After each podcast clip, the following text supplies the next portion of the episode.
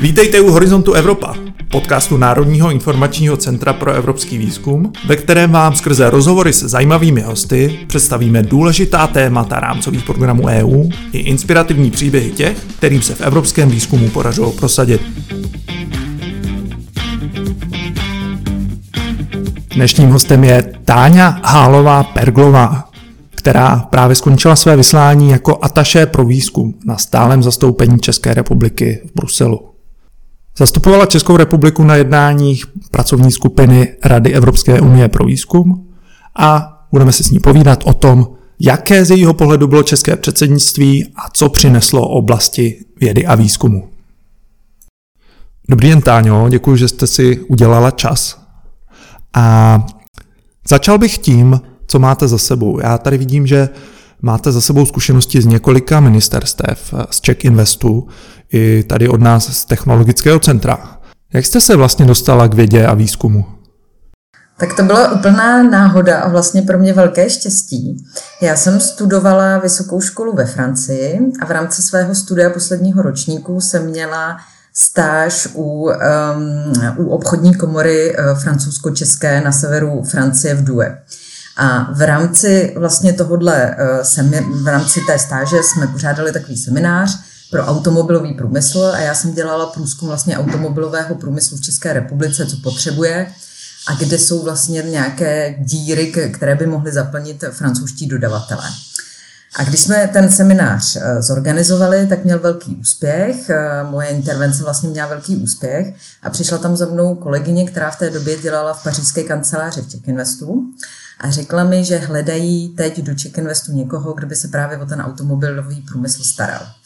A já jsem tam šla na pohovor, ale oni už neměli ten automobilový průmysl, protože jsem přišla trošku pozdě, až po té stáži zhruba dva měsíce ale nabídli mi, že mají life sciences, což vlastně bylo všechno od eh, biologie, chemie, eh, farma, farmacie, biotechnologií.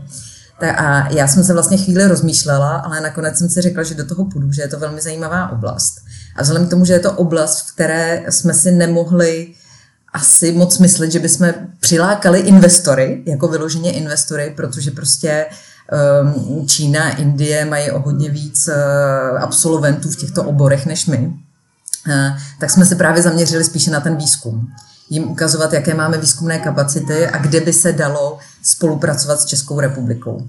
A na tomhle jsem vlastně dělala roka půl a potom roce a půl uh, jsem našla tu příležitost jít pracovat do kanceláře Čelo v Bruselu a tam už jsem se úplně ponořila teda do, do výzkumu a vývoje.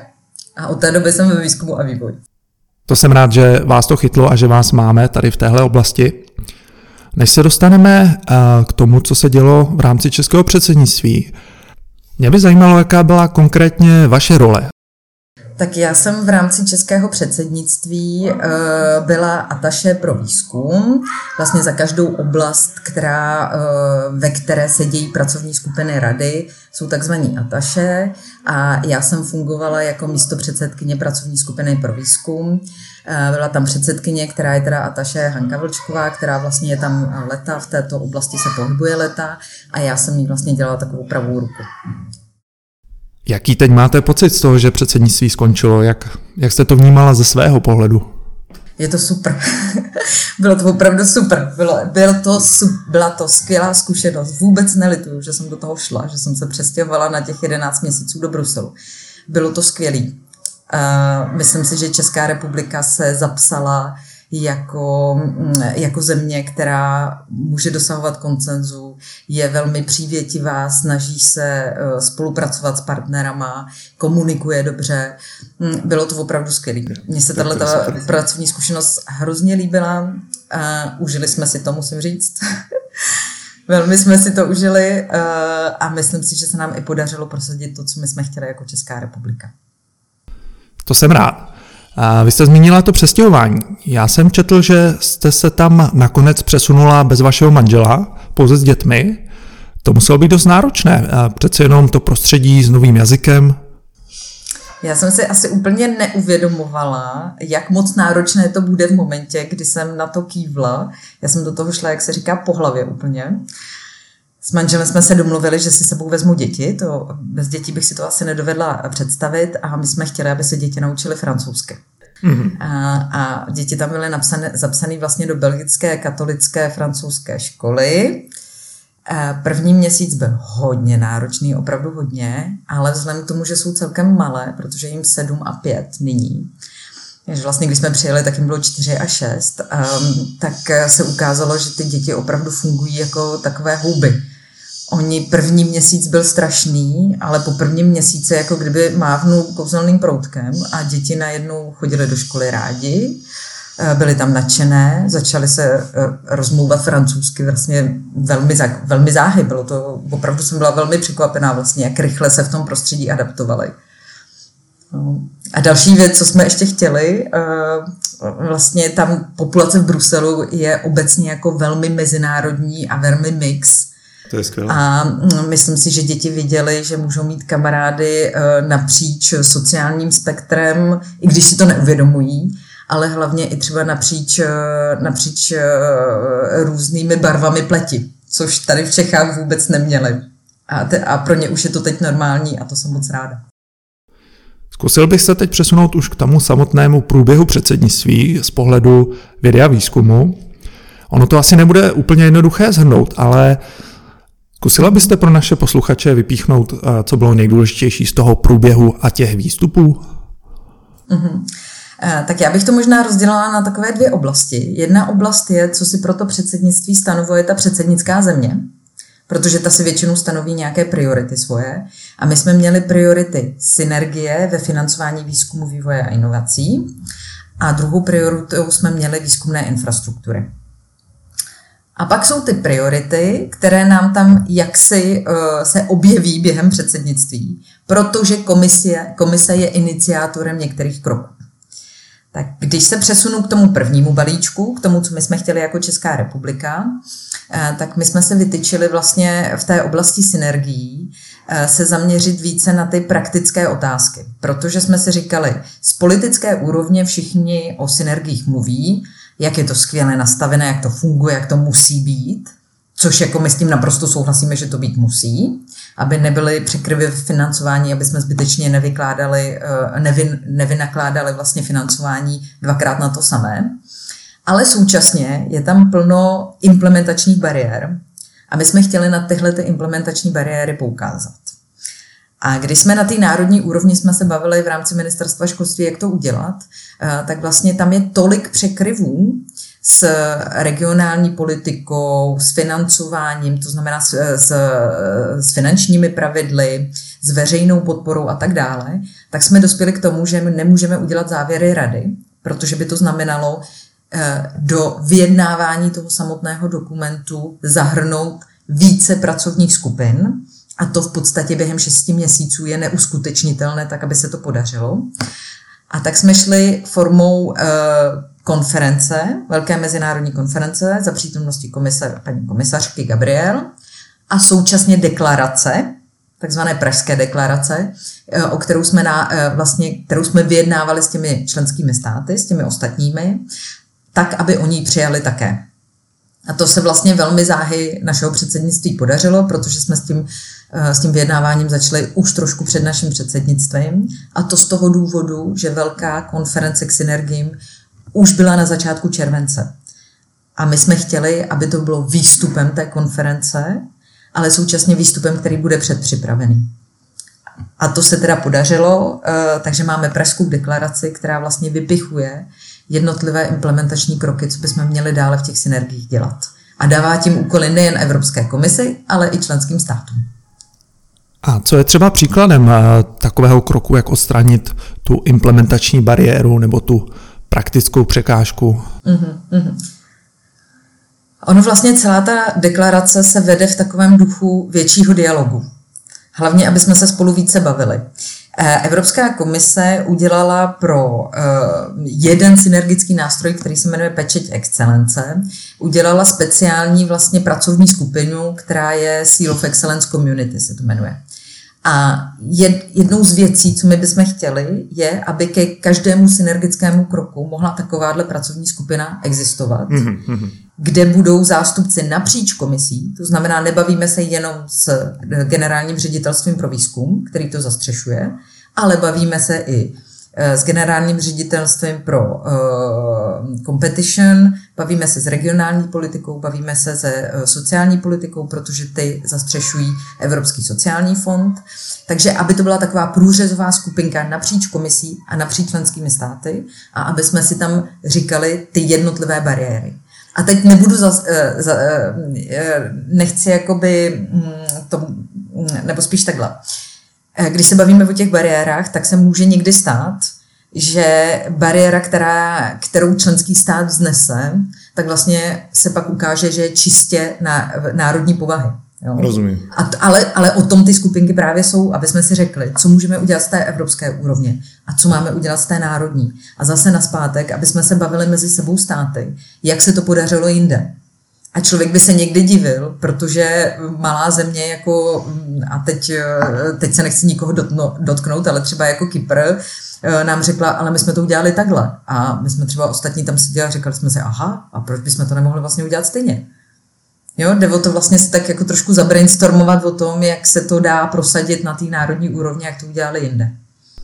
To zní velmi dobře, použít tu platformu, která se osvědčila u Seal of Excellence a skopírovat ji vlastně do těch jiných oblastí, kde se hledají synergie a vytvářet ta řešení tam. Takže to byly synergie, ta první oblast vytyčená Českou republikou. Mm-hmm. A jako druhý, tak to byly výzkumné infrastruktury, protože Česká republika je poměrně aktiv, eh, velmi aktivní na poli výzkumných infrastruktur. My jsme vlastně měli i uh, č, uh, tu pr, ESFRI, což je uh, tak European Strategic Research Infrastructures Forum. To přesedal Čech, to byl Jan Hrušák v minulých letech udělal tam obrovský kus práce vlastně v tom náhledu na to, eh, jak by měly vypadat ta evropské výzkumné infrastruktury, co by se mělo dít na těch národních úrovních, udělat ten mapping toho, co existuje, kdo se na tom podílí. Takže Česká republika je na této, v této oblasti velmi dobře vlastně zapsaná eh, protože to ESFRI funguje jako, eh, jako vlastně poradní skupina Evropské komise. A uh, jednou z našich priorit teda byly, tou druhou byly, byly ty výzkumné infrastruktury. A tam teda jsme opravdu cílili na to mít závěry rady, které jasně říkají, uh, kam by se měly výzkumné infrastruktury ubírat, uh, nebo na co bychom se měli prostě trošku více zaměřit ve spolupráci s komisí. A taková velká červená linka, ta červená niť v rámci těch závěrů rady bylo, byla, bylo zajištění financování těch výzkumných infrastruktur. Dlouhodobé financování. Protože v momentě, kdy postavíme výzkumnou infrastrukturu, jako je třeba ELI v Dolních Břežanech, tak to, to není tak, že to končí tím, že se postaví barák.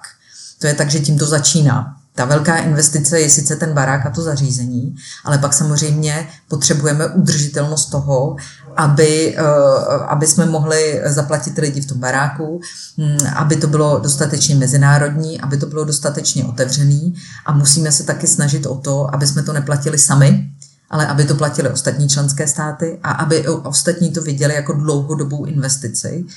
A myslím si, že u těchto těch výzkumných infrastruktur, které velmi často eh, se specializují na ten základní výzkum a dělají třeba pak z části je aplikovaný, ale mm, je jich hodně, které vlastně uh, jsou prostě dobré na, to, v tom, na tom poli uh, základních výzkumů, tak si musíme uvědomit, že to jsou infrastruktury, které si na sebe vydělávat nebudou. Že to je prostě nemožné a tudíž je potřeba už v momentě, kdy je děláme, kdy je stavíme, se bavit, bavit o tom dlouhodobém financování. A to je teď poměrně velká bolístka, protože eh, že jo, v České republice tady máme prostě nějaký výhled státního rozpočtu eh, na pár let dopředu, ale každý rok vlastně negociujeme, jak ten, jak ten rozpočet bude vypadat příští rok a ty infrastruktury hodně často jsou um, tím cílem té debaty vlastně. Si říct, ježiši, to je obrovský balík peněz, opravdu to potřebujou, a pak je to zase jakoby vysvětlovat, že ano, opravdu to potřebujou, ale něco podobného se děje na té evropské úrovni. I když je tam sedmileté plánování a komise se nebude bavit na těch sedm let, protože tam není schopná cokoliv jakoby předvídat, tak je potřeba si říct, že ty výzkumné infrastruktury na ty musíme prostě všichni dávat velký důraz. A současně ještě jsme se teda v těch závěrech rady vlastně um, uh, trošku víc jako zaměřili na to, jakou roli hrajou ty výzkumné infrastruktury. Že nejsou jenom o výzkumu, jsou o tom dopadu na celý ekosystém, jsou u toho, že uh, jsou o tom, že oni vlastně odpovídají i na takové ty urgentní situace typu COVID bylo hodně výzkumných infrastruktur, které se zapojily do toho řešení uh, covidu. Ať už to bylo z hlediska prostě uh, roušek, z hlediska, a teď nemyslím jako výrobu roušek, ale vlastně uh, nějaký vývoj roušek tak, aby byly víc nepropustný a tak dále. Um, tak to byly různé, uh, různé, testov, uh, různé prostě kity pro testování a konec konců to bylo i podílení se na nějakém, na nějakém léku, na nějakých vakcínách. Takže, takže ty výzkumné infrastruktury mají svůj, uh, svůj unikátní vlastně místo v tom evropském ekosystému a musíme se naučit je takhle brát. Tak ta nešťastná pandemická situace alespoň měla nějaké drobné pozitivum v tom, že vám dalo tenhle argument, jak hájit výzkumné infrastruktury. A dále je ta část agendy předsednictví v oblasti vědy a výzkumu, která vystala z iniciativy komise. Já ještě, jestli bych mohla ještě říct k těm výzkumným infrastrukturám, my jsme vlastně ještě v rámci předsednictví uspořádali ICRI, což je velká mezinárodní konference, ne na, jen na evropské úrovni, ale vlastně globální, kde se globálně eh, jsme se bavili se všemi hráči napříč světem, to znamená, že tam byli prostě zástupci USA, Austrálie, eh, azijských zemí a tak dále, právě o té roli těch výzkumných infrastruktur. Takže opravdu ty výzkumné infrastruktury jsou, eh, byly důležitým tématem nejen z toho evropského pohledu, ale i z toho mezinárodního a tam zase vznikla Brněnská deklarace, která se ale dívala globálně nad, nad zájmy vlastně EU, eh, na ty globální. Děkuji, že jste to doplnila. Brněnskou deklaraci si myslím řada z nás zaznamenala jako jeden z těch výstupů, který měl větší publicitu. Mm-hmm. A jaká tedy agenda vzešla ze strany komise? Tak tam jsme jich měli hned několik. Jako úplně první uh, vyšly závěry účetního dvora k, k nástroji wideningu kdy teda podle regulí má pak rada tři měsíce na to, aby, ehm, aby na ten report toho Evropského účetního dvora reagovala svými závěry. Tak to byla první věc, já se k tomu pak možná ještě dostanu trošku, eh, trošku podrobněji. Druhá věc... Hmm. Já jenom eh, pro doplnění, kdyby náhodou někdo z našich posluchačů neznal ten termín widening, mm-hmm. dá jo. se říct, eh, že je to teda rozšiřování účasti těch států, kde ta účast je nižší. Ano, je to ano, tak. přesně, je to rozšiřování účasti těch států, která, eh, která je teda, eh, které se tak nepodílí nebo tak moc se neúčastní na tom, eh, na tom rámcovém programu. A je to nástroj, který zase neexistuje až tak moc dlouho, a který trošku vlastně z mého pohledu mi přijde supluje tak nějak kohezi v tom unijním programu Horizont. Jasně. Já na něm, já, no, takže Eh, takže to je ten widening. Pak jsme, mm, pak jsme dělali závěry rady k eh, nové evropské inovační politice, což je dokument, který, eh, který uveřejnila Evropská komise také v červenci 2022. Pak jsme si dívali na návrhy doporučení k zhodnocování znalostí, což, je, což byl taky dokument vlastně prezentovaný komisí, který nám představila komise. A mm, vlastně na konci našeho předsednictví vyšla zpráva Evropského účetního dvora k synergiím v unijním programu. Takže to, to byl další, tam už jsme to nestihli projednat, ale eh, je to něco, co jsme aspoň začali.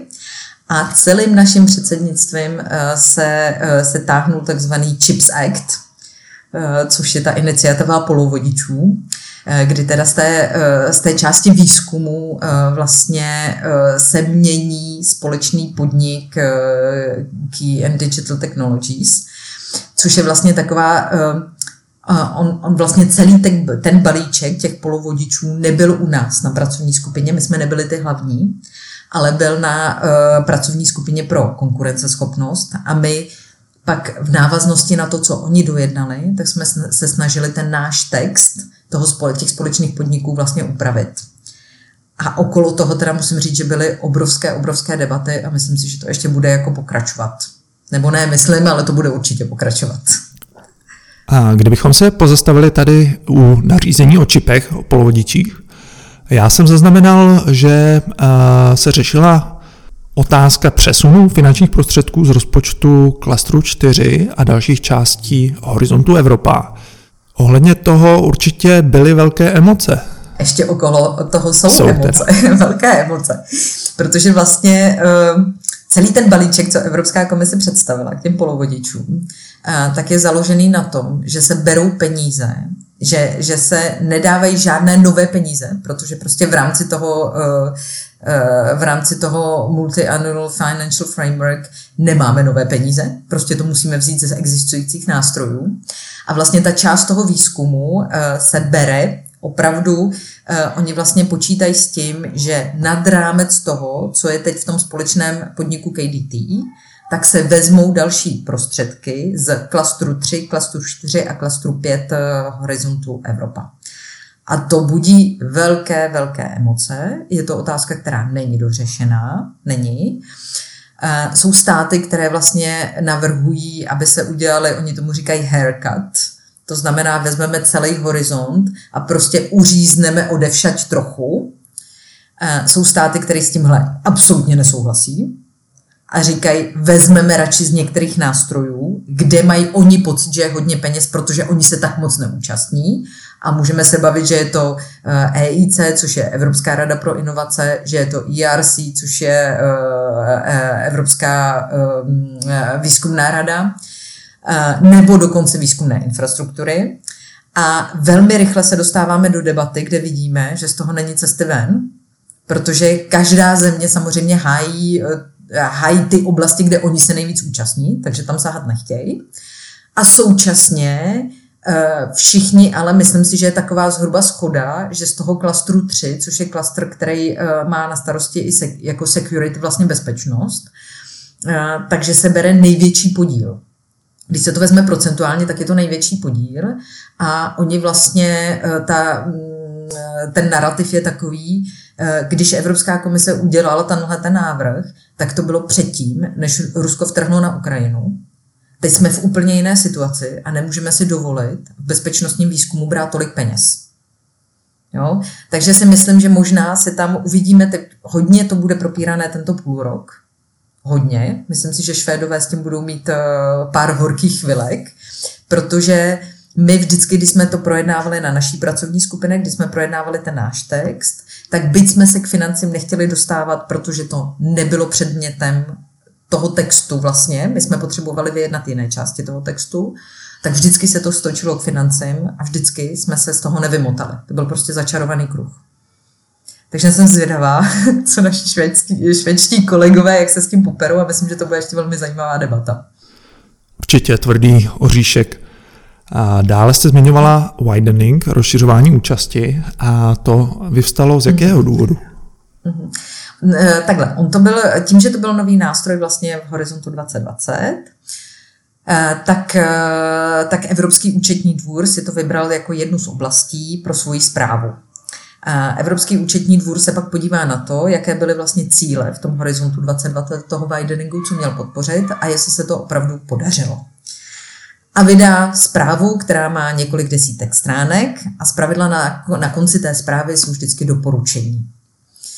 A uh, widening budí velké, velké emoce, opravdu velké. Myslím si, že to bylo jedno z nejtěžších vyjednávání, které jsme měli, aby jsme dospěli ke koncenzu. A, a to je za situace, kdy vlastně podle regulí rady se jedná o, a teď to, teď to možná trošku přeženu, ale jedná se o formální odpověď účetnímu dvoru.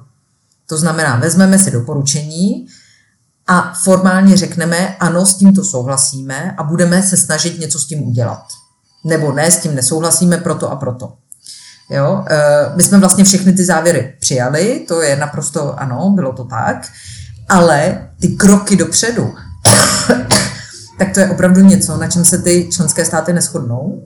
A to z toho důvodu, že ten widening vlastně rozděluje. On opravdu rozděluje tu pracovní skupinu na dvě části. Na ty, na ty co do nich nepatří, do těch widening, a ty říkají, proč bychom měli dělat nějaké výhody pro widening countries. A na ty, co do nich patří, a ty zase chtějí, aby bylo víc těch opatření pro widening countries. Jo? Takže jsme se pak hodně rychle dostávali do debat, kdy ty státy se snažily, ty widening countries se vlastně snažily, aby se v těch závěrech rady objevilo něco, co by jim dávalo větší sílu do budoucna. A ty newidening countries zase se tomu strašně bránili a říkali, ale vy nám tady předvídáte, co bude další rámcový program. A to my teda nechceme. Jo, takže to byly opravdu velmi, velmi těžké debaty.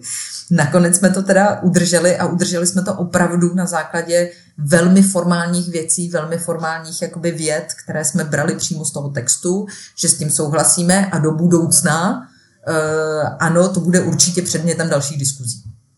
Takže widening participation možná někdy také vypadá spíše jako widening the gap Určitě. nebo něco podobného.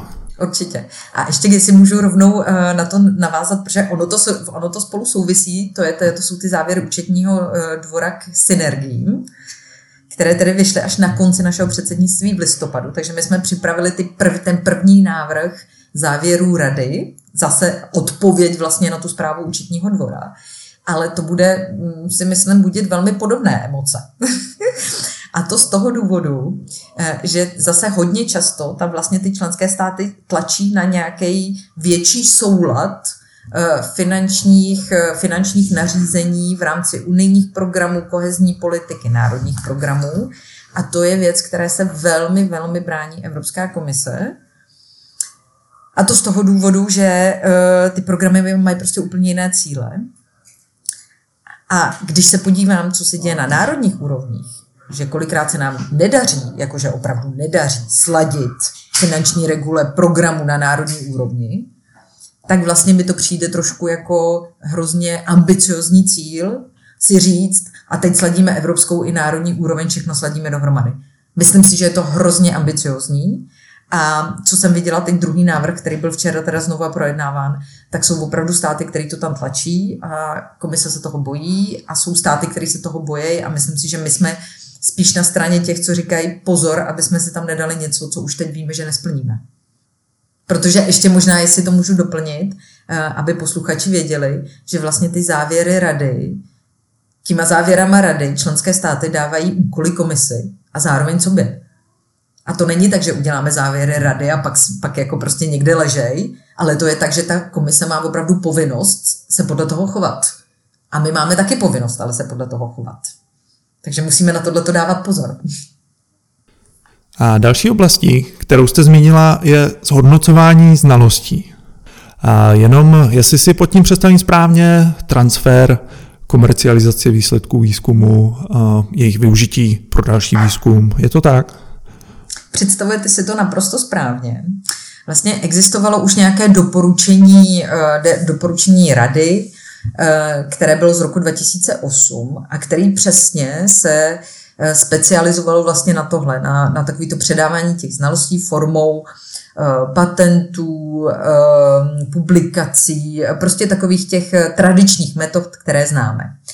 A Evropská komise teď přišla teda s jiným návrhem, kterým tím, tenhle ten vlastně, tyhle ty závěry rady mění a dívá se na to úplně odlišným pohledem a to pohledem, že zhodnocování znalostí není jenom o tom, kolik máme patentů a kolik máme publikací, ale je to o plno dalších věcech, které jsou úplně měkké a které je velmi těžké vlastně specifikovat nebo i nějak standardizovat. A teď se například můžeme bavit o tom, že součástí zhodnocování znalostí je eh, dobrá komunikace eh, vědy a výsledku vědy s občany dobrá komunikace směrem k studentům, k dětem na základní škole. Protože to jsou všechno takové parametry, které je nutné dělat. Vidíme, že je nutné komunikovat tu vědu tak, aby ta společnost ji rozuměla a podporovala ten pokrok. Ale současně je hrozně těžké to reflektovat v nějakém oceňování těch lidí, co to dělají. Protože vlastně i ten náš systém zná takový to dobrý, máte patent, takže jste dobrý, nebo máte takový H-index, takže super ale co ten vědec, který je třeba dobrý v tomhle, který je dobrý popularizátor, eh, jak mu to promítneme do té, do té jeho kariéry vlastně? Jo? Um, takže to jsou, to jsou věci, na kterých teď Evropská komise chce hodně spolupracovat s členskými státy. Za prvý chtějí rozšířit tenhle ten koncept, Ehm, tady bych se chtěla vrátit k tomu, že to jsou doporučení rady, což znamená, není to závazné. Není to závazné pro, te, pro ty členské státy, ale bavíme se o tom, že je to koncept, na kterém jsme se shodli v rámci rady, potvrdili to ministři zodpovědní za výzkum, že jsme se shodli na tom, že tenhle rámec je správně a že ta, touto cestou chceme jít. A teď komise bude v následujícím roku a půl organizovat vlastně s členskými státy, oni tomu říkají awareness rising events, to znamená um, semináře na to, aby podpořili tenhle ten koncept, aby ho vysvětlili v těch členských státech, aby našli ty spolupracující organizace na národní, regionální úrovni a můžou to být ministerstva, implementační agentury, inovační agentury, můžou to být výzkumné organizace, různé asociace typu u nás Transfera, prostě, e, prostě ty, co jim pomůžou tenhle ten koncept rozšířit a zároveň pracovat na tom, jak by to pak vypadalo v praxi a jak to vypadá v praxi.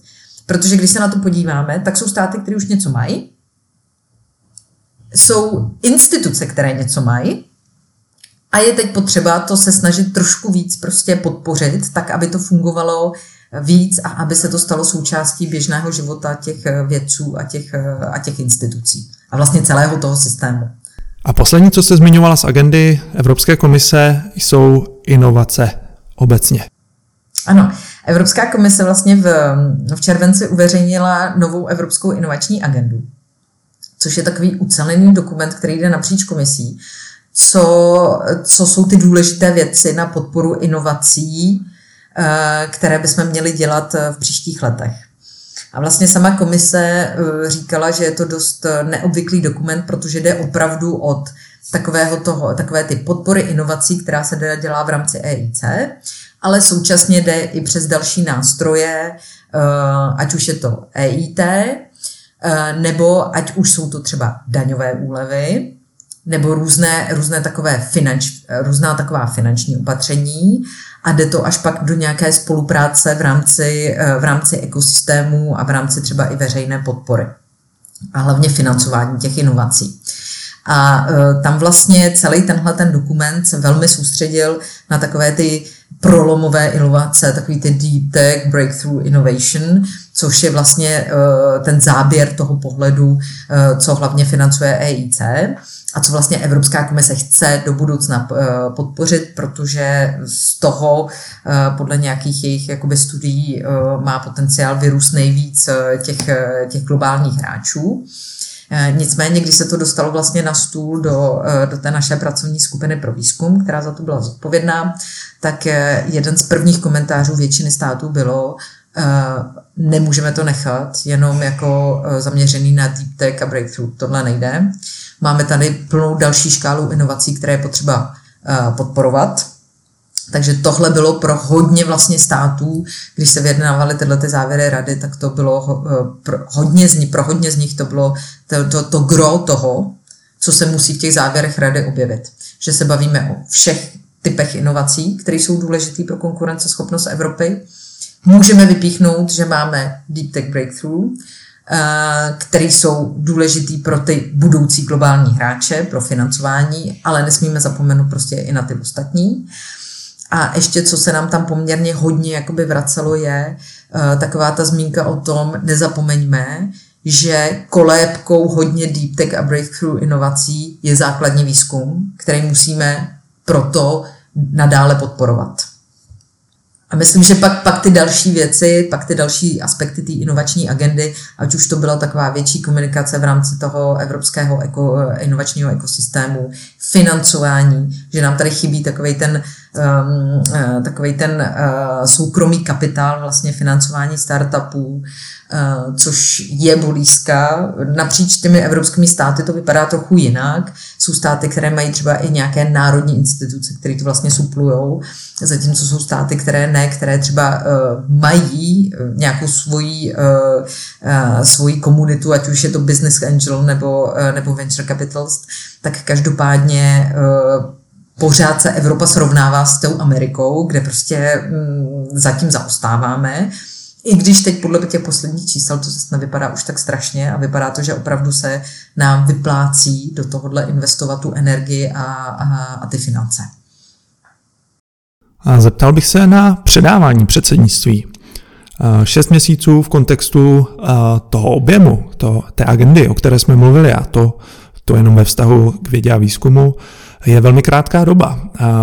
Jak se zajišťuje plynulost toho předávání? Vy jste už zmiňovala, že něčemu jste se začala věnovat už před začátkem předsednictví a zároveň pořád e, ještě se nějak pracuje na tom předání.